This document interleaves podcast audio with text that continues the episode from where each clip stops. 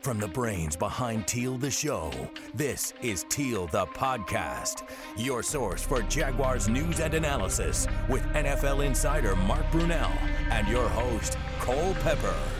All right, well, where do we start?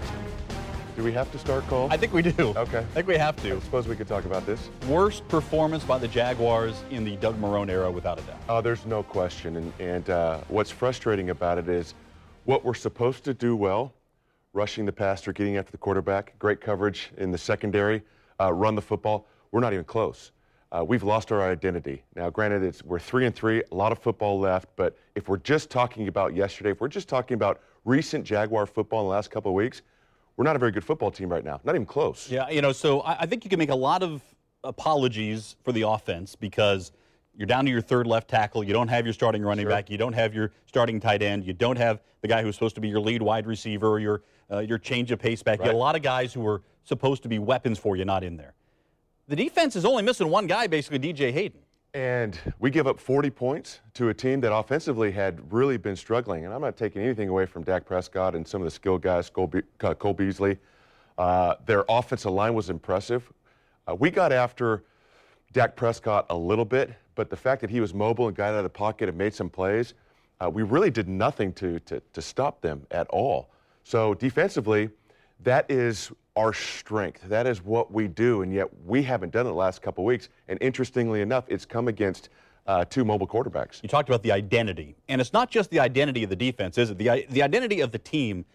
Um, from a play calling standpoint on offense, do they need to just go out there and say, hey, listen, we need to grind it out and need to play ugly, dare I say, Titans football uh, on offense until they can get guys like Fournette and some of these other guys back? I think it's I think it's tough when you have an offensive line that's struggling. I go, what, what do you call? I, I mean, you, you really can't do the power running game. You don't have your premier running back in there. Offensive line is struggling, uh, and yet you can't protect the passer.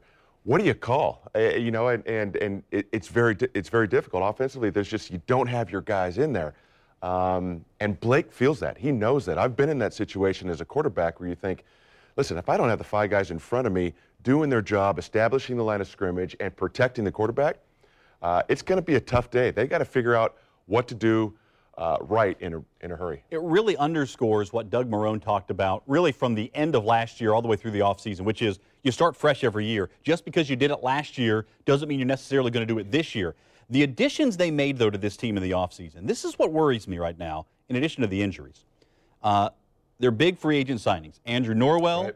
Austin Seferian Jenkins, um, Donte Moncrief. None of these guys, uh, Seferian Jenkins is injured.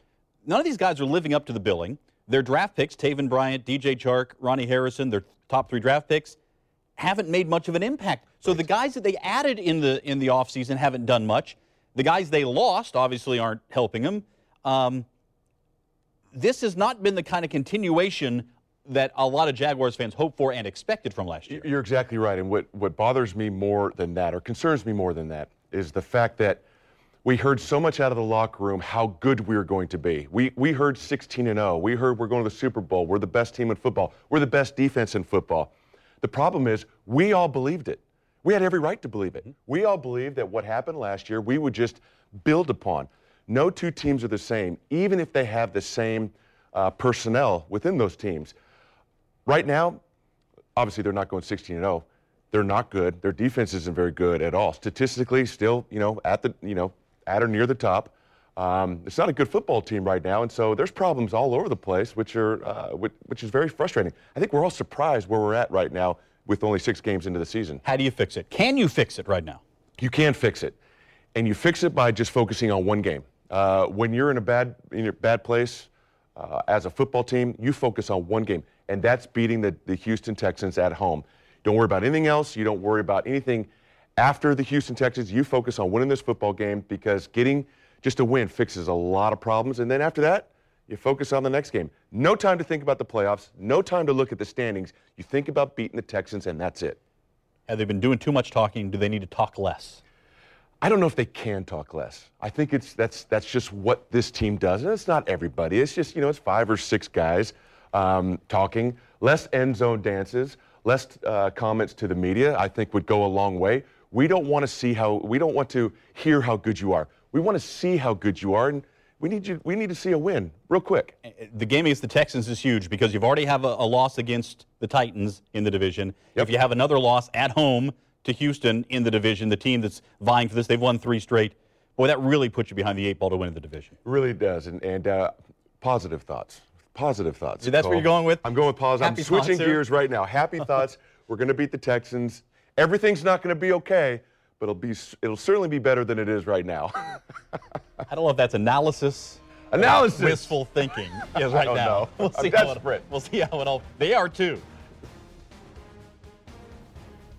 Marquise Lee joined us this week on the Mark Brunell Show, uh, as he will throughout the course of the year. He and Myles Jack, of course, will sort of trade off weeks depending on schedules. Uh, one of the things we wanted to talk about, though, was looking ahead to the Houston Texans. So, with Mark Brunell and Marquise Lee, we started talking about how the Jaguars will try to defend the Texans' offense, particularly in light of how similar the Texans are in a lot of respects to what the Dallas Cowboys want to do. Dak Prescott, mobile quarterback, yes. guy who can move and throw. This week, Deshaun Watson, mobile quarterback, guy who can move and throw. You might see some similar kind of approaches against the Texans coming up this week. Jaguars, Texans, Titans, all three and three in the AFC South right now. Jaguars have already lost to the Titans. Can't afford a loss against Houston. And a big part of that, of course, is stopping Jadeveon Clowney and J.J. Watt, who are healthy and starting to wreak havoc once again. This is the worst time to face those two, Clowney and Watt, of course. Um, I don't know if you can stop those two. I think you only hope to limit those guys, um, but there has to be a game plan for those defensive ends. We mentioned it before, whether it's putting a tight end uh, to their side, keeping them in and blocking, using the backs, even maybe the receivers to, to chip a little bit, whatever it takes, but just to find a way to neutralize those guys because if they get to the quarterback, again, it's going to be very difficult for Blake Bortles to operate. What do you think about when you go against a team that you know has got a, a big pass rush? As a wide receiver, what can you do? Um, get open fast. uh, that's really about it. Uh, get open fast, but um, I mean, you're gonna have to use Moncrief in a in a blocking game as far as chipping, like he said, as far as drive routes and things like that. You're gonna have to put a shoulder on them. Um, they're two great guys. So at the end of the day, they get paid like we get paid, and they're trying to get to that quarterback. And I think what's important too is is is I, I mentioned the game plan aspect of it. Get Bortles out of the pocket. You know, uh, if you're to uh, call a pass, make sure it's quick one step off the gun, three step from under the center. Get that ball out of his hand. Make sure that Blake is on time, seeing the field.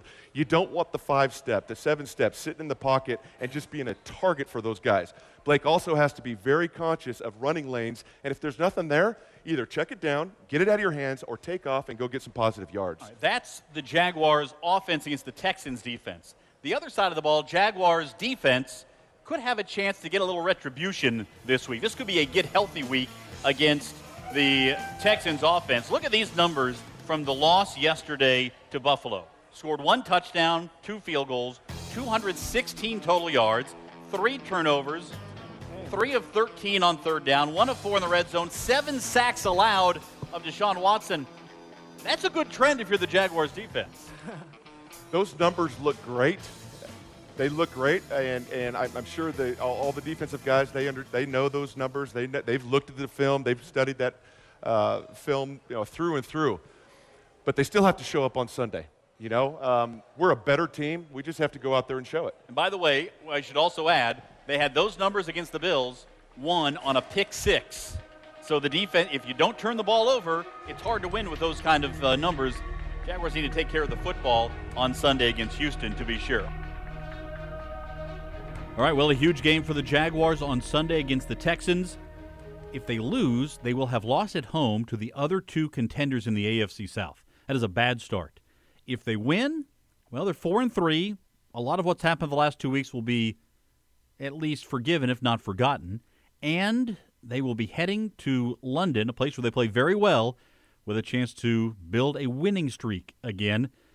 Boy, what a time this is in the season. I think it's one of the most pivotal games the Jaguars will play all year long. We'll know so much more about the direction of the Jaguars season and what they are going to be playing for based on what they do against the Texans on Sunday. Remember, you can always find Teal the podcast under the sports tab of news4jax.com. For Mark Brunell, for Marquise Lee, I'm Cole Pepper. Thanks so much for listening to Teal the Podcast.